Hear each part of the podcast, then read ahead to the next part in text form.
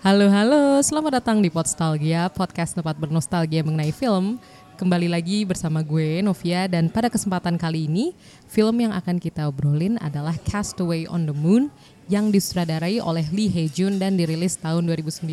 Yuk kita dengerin dulu jingle dari Podstalgia.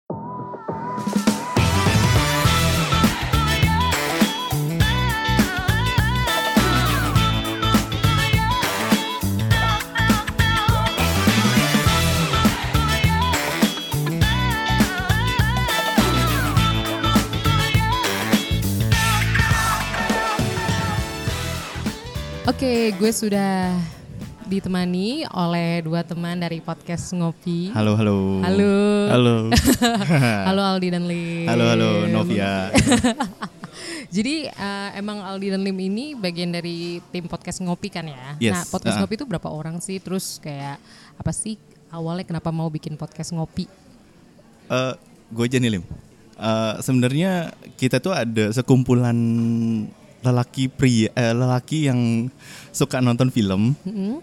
Ya, terus akhirnya gimana nih kita eh, ada harus kayaknya pengen ada output setelah nonton filmnya gitu loh. Terus habis itu kita bikinlah eh, tadinya mau bentuknya dalam bentuk video karena kan kita basicnya suka bikin video segala macam kan. Terus habis itu karena eh, kesibukan kita juga terus eh, effort gitu. Kalau misalnya kita bikin video harus ngedit harus apa segala macam eh kayaknya ada platform baru nih namanya eh, podcast. Kita coba yuk gitu. Jadi bisa kita ada ilmu baru lagi gitu. Terus Hmm, akhirnya yaudah ya. kita cobalah. Gitu. Terus akhirnya mereka juga semua pada support.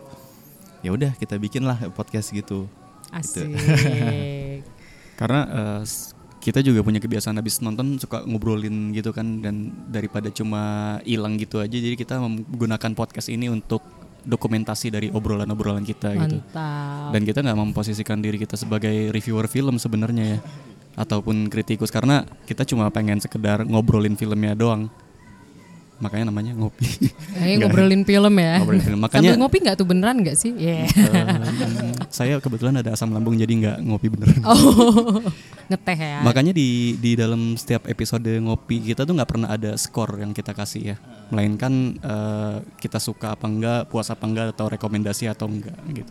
Hmm. gitu Berarti untuk film Castaway on the Moon memang Aldi sama Lim itu suka dan merekomendasikan atau Yes, justru benar. kebalikannya? suka dan merekomendasikan Nah, Ah, ah, ah. jadi awalnya nih yang apa nonton duluan siapa atau mungkin nonton bareng terus sama-sama suka gitu? Eh, awalnya itu eh, film ini ditonton sama Lim dulu. Hmm. Terus habis itu Lim ngerekomendasiin itu ke gua dan wah ini filmnya asik banget dan ya gue dapat sesuatu yang baru ketika habis nonton film ini gitu. Itu kalau lu Lim? Ya seperti yang dibilang tadi, gue nonton duluan terus gue rekomendasikan. Ah, Tapi gue iya, juga iya. waktu itu eh, film ini direkomendasiin sama temen gue yang lain lagi gitu. Jadi kita dari mulut ke mulut aja nih film. Tapi ini unik sih, maksudnya kenapa sih lo berdua pilih film ini untuk diobrolin? eh kenapa? Karena buat kalau buat gue pribadi film ini tuh kayak semacam under radar gitu kayak gue nggak tahu ada film ini keluar terus eh, dan dari dari Asia juga gitu. Gue gue emang pengen banget nge, nge apa namanya ngenambah kasanah film Asia gitu sebenarnya gitu. Terus habis itu adalah film Castaway on the Moon yang dikasih tahu sama Lim ini. Terus pas gue nonton asik banget ya filmnya. Padahal secara konsep itu simple banget. Terus habis itu eh, isunya juga dapet dan ngena banget sih pas habis eh, setelah nonton filmnya itu asik gitu. Tapi emang eh, lo berdua secara pribadi suka film-film Castaway gini mungkin kayak Castaway-nya Tom Hanks gitu. Eh, kalau kalau gue Castaway Tom Hanks belum belum nonton Hmm. Kalau gue emang Cast Away yang Tom Hanks suka, tapi eh, di film ini gue merasa kayak nonton film Cast Away dengan bumbu romcom sih. jadi Iya sih, eh, gue nggak nyangka ada romcom. iya, jadi ini kayak suatu film yang seger aja buat gue dan ketika ada ada teman-teman yang minta rekomendasi film dari gue, misalnya yang dari Asia gitu, film dari Asia apa yang bagus, biasanya gue akan merekomendasikan film ini salah satunya, the Moon. Selalu ah, biasanya ini memang ya. Iya. Nah, gue juga sejujurnya baru denger ketika Aldi ngomong sih. Mau ngomongin ini terus kayak gue cek wah asik banget. Gue kira filmnya bakal agak depresif sih karena gue nonton posternya kayak poster festival deh. Jadi kayak dia sendiri gitu bukan poster yang mungkin ke publik ya yang apa kelihatan banget feel romcomnya. Cuma pas gue nih kayak agak festival mungkin agak depresif gitu. Ternyata pas gue nonton fun banget sih. Iya, dan light banget kan Iya. ya, filmnya. Light banget dan tapi kayaknya secara box office juga nggak terlalu itu ya. Iya benar-benar. Nggak terlalu Kalau gue lihat di IMDb tuh projectnya dia itu estimasi estimasi apa namanya eh, keluar budgetnya dia tuh sekitar 5 5 jutaan dolar Won gitu. ya? Atau dolar? Won Lim- atau dolar? 5 jutaan dolar kalau Oh. dari IMDb. Eh kalau 5 juta won mah dikit ya. Iya. Terus habis itu Sorry. yang pendapatannya dia cuman 3 sampai 4 juta gitu. Jadi kayak nggak nggak Hmm, nggak balik iya modal. balik modal. Oh oke oke. Tapi eh, lo sendiri ketika nonton film ini apa eh, sebenarnya cukup ini gak sih simpati gitu atau mungkin kalau kata umumnya mungkin relate gitu sama Hmm. tokoh utamanya atau mungkin kayak lo nggak suka sama tokoh yang hikomori yang Hmm. ceweknya itu kan Iya, dia kan dia mengisolasi dirinya sendiri kan. Hmm. Iya, gue sebetulnya sangat relate sih. Hmm. Baik dari eh, karakter Kim cowok dan Kim ceweknya. Karena Di Kim cowok dan Kim cewek. eh, kayak di dalam diri gue mungkin ada tersimpan so- eh, jiwa hikikomori tapi yang nggak nggak berani gue lakukan gitu. Maksudnya gue nggak yakin kalau gue hikikomori gue akan survive di kehidupan nyata gitu. Kecuali gue anak orang kaya ya. Dan, Dan- dia kan itu termasuk itu gak sih cukup well off yang cukup kaya kan iya, di iya, film. iya. Jadi ya terserah dia mau ngapain gitu kan. Tapi kalau misalnya untuk eh, di sisi lain eh, sisi realitanya itu di ada di sisi Kim cowoknya gitu yang dia eh, harus susah payah menjalani kehidupannya sehari-hari dan terlilit hutang segala macam dan akhirnya depresi dan pengen bunuh diri. Itu struggle itu berasa banget kayak eh, relate sama kita kita yang masyarakat urban kali ya bisa dibilang Iya sih. Apalagi yang pas dia apa adegan ngelempar kartu kredit tuh ya, Nah, dia iya. ngeluarin Nah, semua. ini utang, ini masih ada tunggakan, ini masih tunggakan Iya. gitu ya. Tapi sebenarnya kan bukan salah kartu kreditnya yang jahat ya, karena dianya aja bodoh gitu Iya. manajemen uang. Setuju gue, setuju, setuju. Karena dia nggak bisa memanage-nya aja, jadinya banyak utang sana sini gitu kan. Hmm, Hmm. Dan jadinya bunganya juga numpuk. Berarti kan dia sebenarnya selain kre- kartu kredit, dia kan juga utang di apa salah satu perusahaan pinjaman kan yang Ya. ada adegan di kolam renang Iya, iya, yang iya. Hawaii nari-nari Hawaii Eh, gitu. kelelep-kelelep mau kelelep gitu ya. Dan itu emang emang dia kayak apa ya tekanan hidupnya dia tuh di situ semua sih kayak Hmm. dari dari pacarnya, dari perusahaan, dari kartu kredit dan segala macam itu tuh tergambar, eh, tervisualisasikan dengan baik sih kalau pas gua nonton oh ini tuh dia yang yang eh, dia struggling gitu di dalam hidupnya gitu. Dan adegan kelelepnya itu ngena banget ya di kita karena eh, kita ngeliat kayak ada ada orang yang berusaha untuk mengapung dan bisa bisa bernapas di air yang begitu tenang gitu. Tapi lalu lalu buat ngapung aja susah gitu. Gimana mau berenang? Gitu. Ah, I see, I see. Tapi sebenarnya gue nggak nyari banyak sih sebenarnya soal film ini. Kayak gue nonton tanpa ada pengetahuan entah dia menang awards lah Ya. atau dia pilih selection apa gitu. Tapi dia sebenarnya itu nggak sih berprestasi nggak sih mungkin di ranah itu. Jadi Oh. selection itu lu tahu nggak sih pernah ngecek-ngecek gak? Atau lu nonton aja?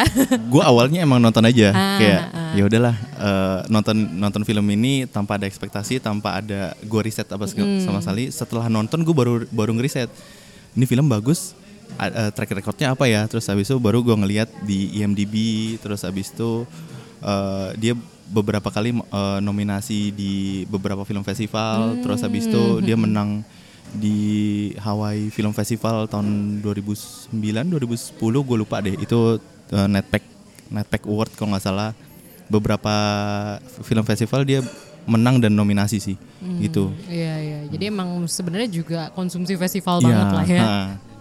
Kalau itu gue malah baru tahu sih kalau tahu segala macam karena gue nonton nonton aja gitu tanpa peduli dia menang atau atau penang award segala macam karena dia sudah menang di hati gue sebetulnya. gitu. Berarti Dan- nontonnya udah berkali-kali gitu. Iya cukup cukup lumayan nonton Oh, ulang cukup lumayan sering Dan- iya, dan dan habis nonton tuh gue eh, sedikit ngeliat juga nih director yang sama bikin film apa sih dan gak taunya dia bikin A Hard Day itu yang di mana A Hard Day ini adalah crime movie yang direkomendasikan oleh Aldi ke gue Oh, gantian. Nah dan dan filmnya bagus juga suka gue dan baru dari situ gue ngeliat ya ini director ternyata versatile juga bisa bikin romcom dan bikin thriller. Hmm, walaupun romcomnya sebenarnya agak thriller juga sih, karena kan dia sebenarnya terjebak gitu loh di pulau sih. Tapi di pulau juga sih sebenarnya terjebak tuh kayak ironis gak sih? Tapi terjebak di kota. tapi gue melihatnya nggak nggak terlalu serem sih karena nggak ada ancaman yang begitu berarti di pulau itu gitu. Sih. Dan dan dia juga nating tulus kan mau mati ya mati aja udah. Jadi lebih seru ngeliatin eh, dia punya kehidupan baru aja sih di pulau itu. Malah dia sedih ya pas ditangkap. Ya nggak sih pas ditangkap sama petugas sosial iya, gitu iya, ya. itu itu sedih banget sih kayak kayak masa gue kayak ginian aja nggak boleh punya sih gitu. sedih sih. Eh, jiwa miskin kita bergetar ya gitu. kayak saudaraku bertahanlah. Dan dia abis diciduk pun itu digelantarin gitu aja kan di kota Iya. gitu kayak udah udah udah gitu. Anjir dia gimana mau survive juga karena kan dia udah beberapa ibaratnya berapa tahun ya di di pulau itu kan. Hmm. Terus eh, dia nggak punya apa-apa juga, duit pun juga pas lagi dia naik bus itu kayak hah untunglah masih ada gitu kan, masih bisa juga gitu eh, si imaninya ibaratnya gitu kan. Makanya sedih banget sih. Setelah beberapa purnama kan, soalnya kan dia Nah. foto si bulan kan si Iya, Kim cewek. jadi itu lumayan jadi apa ya penghitung waktu juga nggak sih Mm, sebenarnya mm. kayak dia udah berapa lama Ya, gitu. mm. Tapi lucu nggak sih sebenarnya judul Castaway on the Moon itu kayak gue nggak gue kira apaan moonnya. Hmm. Kayak gue baru ngeh tuh ketika Kim cewek mulai diperlihatkan kayak oh oh oke mungkin moonnya referensinya sih dari si kamar ceweknya Iya. Kim gitu Ah. kan. Tapi tapi gue sejujurnya kayak nggak terlalu nangkap juga sih karena kan yang castaway itu si cowoknya kan si Kim cowok gitu kayak dia kan ter- terjebak nggak tersesat sih. Dia terjebak terus nggak bisa ke mana-mana tapi eh apa habis itu judulnya on the moon. Yang sebenarnya menurut gue yang agak castaway itu ceweknya juga sebenarnya castaway sih. Hmm. yang justru yang sebenarnya castaway on the moon tuh menurut gue ceweknya sih nggak tahu sih. Kalau kalau menurut gua Moon itu eh, yang kayak dia bilang di di awal pas pe- pengenalan itu yang pas ada ada, ada adegan sirine dan segala macam itu kan kenapa dia suka foto bulan dan itu? Karena di situ tuh tenang dan kayak nggak ada kehidupan. Menurut dia tuh tenang itu adalah eh gue lupa dah nanti nanti gue coba cari. Eh, pokoknya ada satu dialog. Waduh. Yang ada dialog eh, si si Kim ceweknya itu bilang kalau tenang apa gitu. Dan itu melambangkan eh, kesendirian dan ketenangannya yang dia pengenin gitu. Dan ya dodonya sih dodonya emang sama-sama cast away sih. Cuman beda versi aja. Satu yang dia ngelingkup di dalam ruangannya sendiri. Satu lagi emang dia di pulau terpencil gitu Kalau gue bilang sih moonnya itu referensi bener sih kata Aldi eh, setuju gue referensinya dari yang kota yang sepi itu loh yang yang dikosongin buat Hmm, hmm, hmm. eh, latihan emergency dan eh, si ceweknya kan bilang itu rasanya kayak lagi ada di bulan karena sepi segala macem dan dan dia suka dia suka tempat yang sepi kayak bulan gitu karena dia ketika tidak ada orang dia tidak merasa sepi lagi gitu dan setelah dia menemukan cowok itu di pulau itu definisi dia akan tempat yang disebut bulan itu jadi berubah ke pulau itu. Dan akhirnya dari dari dari ketemu si cowok itu pun setelah itu dia jadi eh, nyaman sama sinar matahari. Yang sebelumnya kan dia menghindari banget sinar matahari itu. kayak cuma pengen buka jendela pas malam doang segala macam. Tapi pas udah observasi si cowok itu dia jadi berani mengekspos dirinya di sinar matahari supaya bisa motoin cowok gitu atau observasi cowok itu Nih gue gue dapat eh, dia tuh ngomong I take pictures of the moon because there's no one there. When there's no one, you can feel lonely. Gitu. Jadi kalau misalnya nggak ada orang sama sekali, dia nggak merasa kesepian gitu. Karena emang dia kan hikomori emang konsepnya gitu kali. Ya, Jadinya emang kesendirian ya buat dia sendiri adalah freedom mungkin. dia mengisolasi dirinya sendiri itu hmm. kebebasan dia Iya, ya. walaupun banyak sampah gitu Iya. di kamarnya numpuk ya kan kayak dia stay terus di situ ke toilet ketika orang tuanya udah pergi Iya, ha. terus bangun ketika orang tuanya udah pergi Iya, benar. Dan dia juga tidurnya juga pakai apa? Bubble wrap itu kan. Hmm, iya iya. iya banget sih tapi berarti sebenarnya emang gue nggak cek juga sih judul Koreanya apa maksudnya berarti terjemahan bahasa Inggris itu udah udah cukup maksudnya gue ngeliatnya sih indah gitu sih kayak Castaway on the Moon gitu kan Hmm. tapi ternyata filmnya tentang eh, seseorang yang castaway di kota Iya, pulau yang ada di kota dan ternyata memang ada kaitannya juga sih sama cerita Moon di film Iya. tapi kalau eh, apa namanya ad- di film ini kalau menurut lo berdua apa sih adegan yang menurut lo paling lo inget atau favorit gitu kok Gue tentu saja waktu dia akhirnya bisa bikin jajangmyeon sendiri dan ngaduk-ngaduk bumbu indominya tuh. Kayak gue ikutan nangis gitu karena ngelihat keberhasilan dia tuh karena soalnya si Kim cowoknya ini kan dari awal dibikin eh, supaya penonton simpatik sama dia dan dan gue merasa terinvest banget gitu di karakter ini. Jadi begitu dia berhasil gue jadi jadi kayak ikut merayakan gitu dan ikut terharu. Kalau gua eh yang bagian si Kim ceweknya itu mesen jajangmyeon terus habis itu dikirimin ke pulau si muka si orang deliverynya itu masih vivid banget di kepala gua gitu ya. Ah, kenapa gua harus ngelakuin ini? Terus habis sampai di sana udah dikasih ternyata dibalikin lagi. Terus dia kesel lagi kan aduh kenapa gua harus ngerjain kerjaan ini? Gitu. terus akhirnya dibalikin lagi. Dua-duanya sama menanyakan apa yang yang kalau yang si Kim cowok ceweknya itu kayak gimana gitu kan. Terus habis itu bagi yang si Kim cewek nanyanya tadi lu ngobrol apa sama dia? Gitu kan. Sampai emang mukanya ikonik banget dan komedik banget sih. Itu itu sequence-nya dan sampai basah kuyup dan segala macam ngayun. Terus lu tau nggak sih kaki gue sampai keram gitu kayak ngayun apa namanya eh, bebek-bebekan gitu jauh banget itu kan Iya sebenarnya iya jauh banget. Makanya kan dia kan tadi mau coba kabur kan nggak bisa kan karena Iya. jauh dan dalam. Dan nggak bisa berenang. Iya nggak bisa Ah, berenang. Sampai jadi mimpi kan maksudnya kan Iya. yang bagian apa dia kelelep kelelep itu. Ah. Tapi sebenarnya yang yang lo sebut tadi adegan-adegan tadi terus sebenarnya adegan yang ada di film tuh sebenarnya adegan biasa aja nggak sih sebenarnya masak mie itu kayak kalau emang lo lapar, maksudnya apalagi di Asia ya, Iya. tinggal buka mie instan terus lo rebus gitu. Ah. Tapi kan kalau di sini kayak sebuah kemenangan kayak Ah.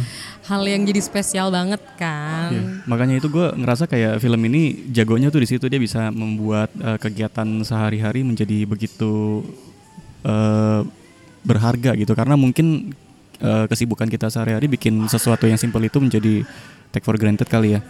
Soalnya kan jajangmyeon itu kan mungkin kayak semacam comfort foodnya di Korea gitu kan yang makanan rumah yang gampang didapat dan semua orang suka gitu dan ketika si Kim cowoknya ini cast away di pulau itu mungkin dia ada sedikit homesick dan rasa homesicknya itu terwakili oleh rasa ingin memakan mie instan jajangmyeonnya itu.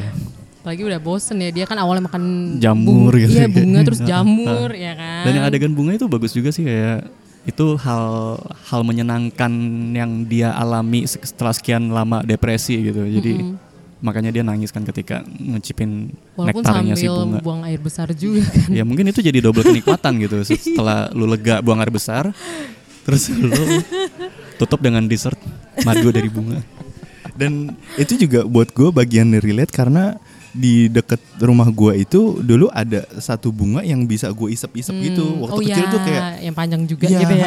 jadi kayak oh bunga ini nih cuman warnanya agak beda kan yang di film itu kayak gue gue bisa merasakan rasa manisnya yang dia mi- sedot gitu Hmm. Iya, kan iya. waduh enak banget gitu dan tadi gue kepikiran eh, satu momen lagi yang bagian eh, dia eh, adegan pokoknya sequence dia lagi bercocok tanam itu terus eh, sebelumnya dia gue lupa dia masak apa tapi pakai yang kayak ditetesin insto. Hmm, ya pokoknya ada ada satu kecil eh, tempat gitu. Ternyata itu isinya keringetnya dia. Emang buat buat rasa asin. Iya garam gitu kayak pas Iya, lagi adegan setelahnya tuh dia baru gue baru di, kita baru dikasih tahu kalau dia ngambilin apa namanya keringetnya dia dimasukin ke dalam itu anjir itu keringetnya dia ternyata segitunya lu butuh butuh Rasa. asin Iya, rasa iya, garam iya. gitu Iya. wah itu the best banget sampai gue juga feel berasa kayak kayak pengen jijik tapi ya emang begitu survival gitu kan Kayak yang dia makan ikan kan sebenarnya ikannya tuh baru mati ketika dia habis keramas Iya. kan. Kayak baru apa ngambang Iya. ikan-ikannya. udah ke racun semua Iya. gitu dan ikan hasil dia makan ikan kan akhirnya burungnya mau makan kan terus ma- burungnya mati juga gitu terus baru dimasak lagi sama dia gitu Bener-bener walaupun kayak pas adegan itu gue cerita dikit gue agak takut sih kayak gue kasihan gitu ngeliat burung. iya iya. Jadi kayak gue tutup dulu. Parah sih itu Iya. asik banget sih kayak pas dia makan ikan apalagi tuh Iya, kayak heeh. dia kan bener-bener antusias banget kan karena sebelumnya makan jamur Iya, kayak makan tumbuh-tumbuhan yang mungkin dia nggak suka juga gitu karena kan gak ada rasa lain kan. Iya. Tapi pas makan ikan terus kayak dia walaupun agak panas ya Iya. kayak kepanasan gitu kan habis itu dibakar kayak dia tapi lahap banget Iya, makannya. benar, benar, dia benar. dia nggak nggak khawatir itu bekas sampo dia juga lah atau apa. udah udah nggak nggak mikirin yang penting perutnya kenyang gitu Iya, kali ya Terus Ha. yang burungnya mati juga sebenarnya gara-gara makan ikan Iya. beracun. iya Tapi dia makan juga Iya, gitu. dengan lahap lagi kan Iya, Hmm. kayak di situ menurut gue gue ngeliatnya kayak oh dia udah nggak takut lagi sih Hmm. sama apa pun apalagi utang gitu Iya, sih menurut ha. gue. udah nating tulus lah kalau buat hidup gitu kan Mm, Hmm. mm, mm. apalagi kan ditambah ada si Kim cewek kan. Itu pasti menurut gue ngasih harapan dia banget sih yang buat hidup lagi gitu. ha. Lagian menurut gue di awal juga cara dia bunuh diri tuh absurd banget sih sebenarnya kayak kalaupun jatuh ya emang sih kalau nggak salah di Korea kan banyak Iya, yang benar, meninggal di Han benar. River ya apa di Sungai Han karena karena dia ya tempat yang ideal mungkin ya dan jatuh dari jembatan terus nggak bisa berenang jadi Hanyut jadi dan segala macam. uh, uh, Mm. sampai kayak gue pernah nonton dokumenternya dia adalah kapal penyelamat orang-orang Iya, bunuh si diri. Iya, ya, di Vice ha, bener. iya, iya.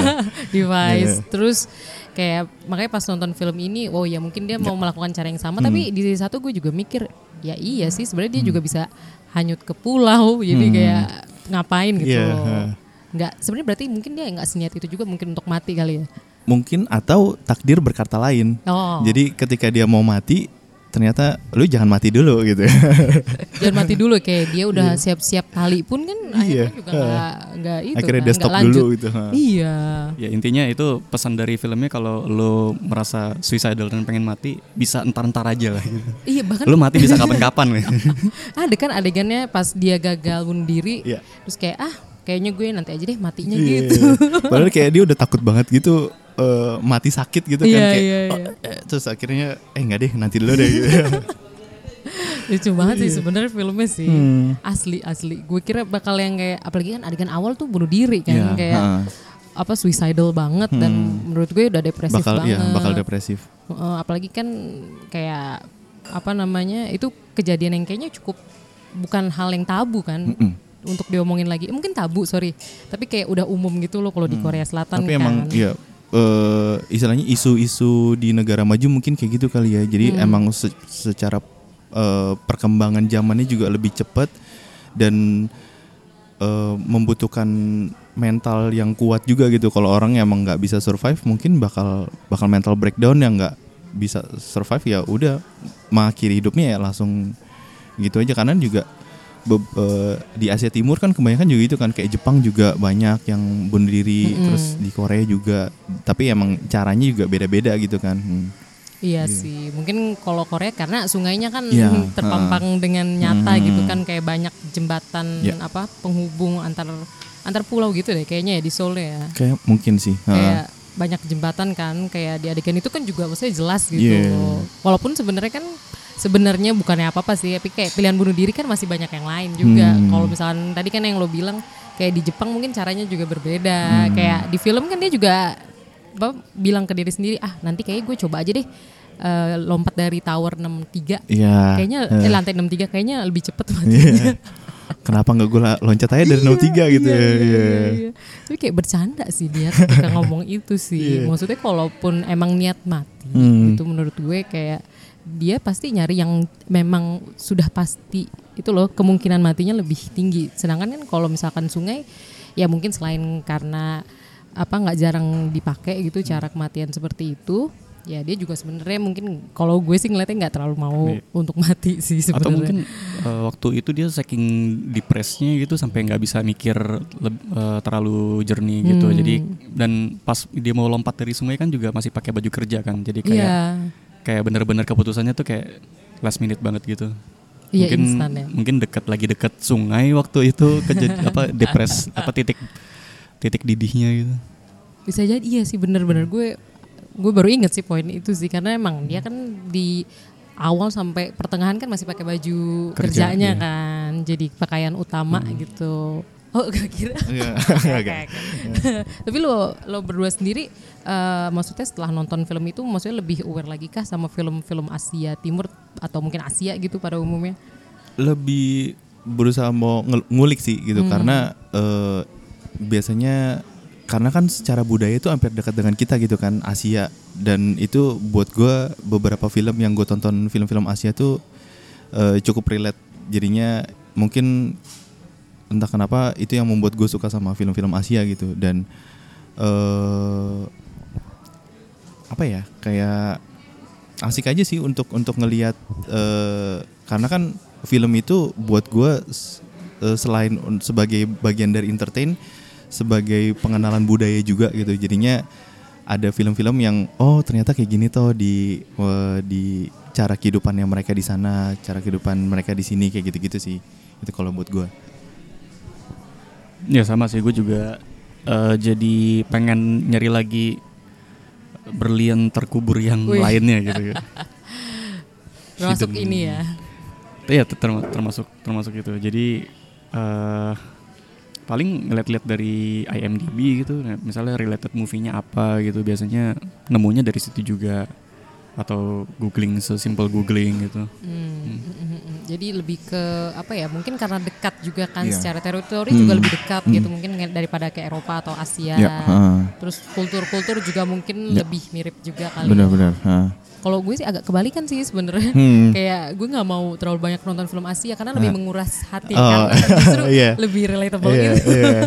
emosinya lebih deep banget gitu Iya, sedangkan kalau Amerika tuh ya gue mesti bisa ketawa-ketawa Hmm. gitu kan. Sedangkan kalau Castaway on the Moon aja kalau misalkan moodnya pas gitu ketika gue Hmm. nonton mungkin gue bisa itu sih lebih terkuras lagi sih emosinya.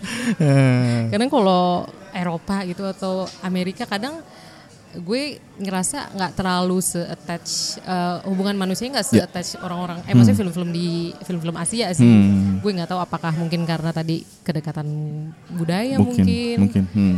Ya sih kadang gua- kadang juga biasanya kan kita kalau misalnya nonton film yang fungsinya untuk escape gitu kita nyarinya yang di luar dari keseharian kita gitu kayak nyari film Amerika dan segala macam. Soalnya kalau kita nontonnya nonton buat escape-nya nonton film Asia kayak ketemu realita lagi gitu. Iya, ah, iya ini banget. mah kehidupan gue sehari-hari lagi. Depres lagi. Iya makan mie gitu kan. Iya. Tapi gue habis makan instan. habis nonton film itu jadi ngidam jajangmyeon gitu loh. Gue kayak juga. ngebayangin waktu waktu gue nonton itu pertama kali gue nggak tahu belum pernah nyobain jajangmyeon jadi kayak Oh, ngebayangin ini rasanya kayak apa sih gitu. Belum sehit sekarang kali ya makanan Iya. Koreanya ya.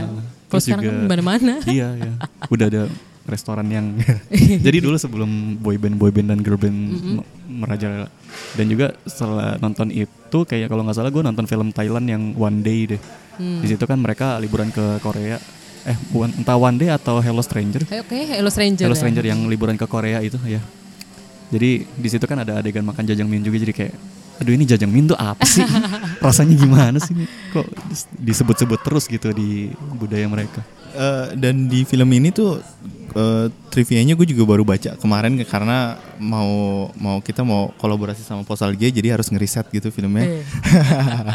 jadi eh, ternyata film eh, film yang adegan yang sirine sirine itu ternyata emang ada beneran di sana gitu. Jadi eh, bagian preventif eh, pemerintahnya untuk eh, serangan dari Korea Utara. Karena dulu kan Wow. masih Korea Utara sama Korea Selatan kan Iya, masih agak iya. masih tegang gitu kan gitu. Oh dan gue baru tahu di situ. Oh ternyata pada pada masa itu masih eh, sengit gitu istilahnya masih panas mereka berdua makanya dibikin dua tahun sekali gitu kan ya Eh, Sirina itu untuk ada apa namanya untuk pe apa ya bila bilangnya Untuk latihan. ya untuk, latihan drillnya, ya, ha, ya. ya itu Gue kira malah awalnya itu kayak gerhana bulan gitu loh. Jadi kayak dia bisa melihat bulan di siang hari. Jadi tapi kok terang banget? Oh bukan berarti.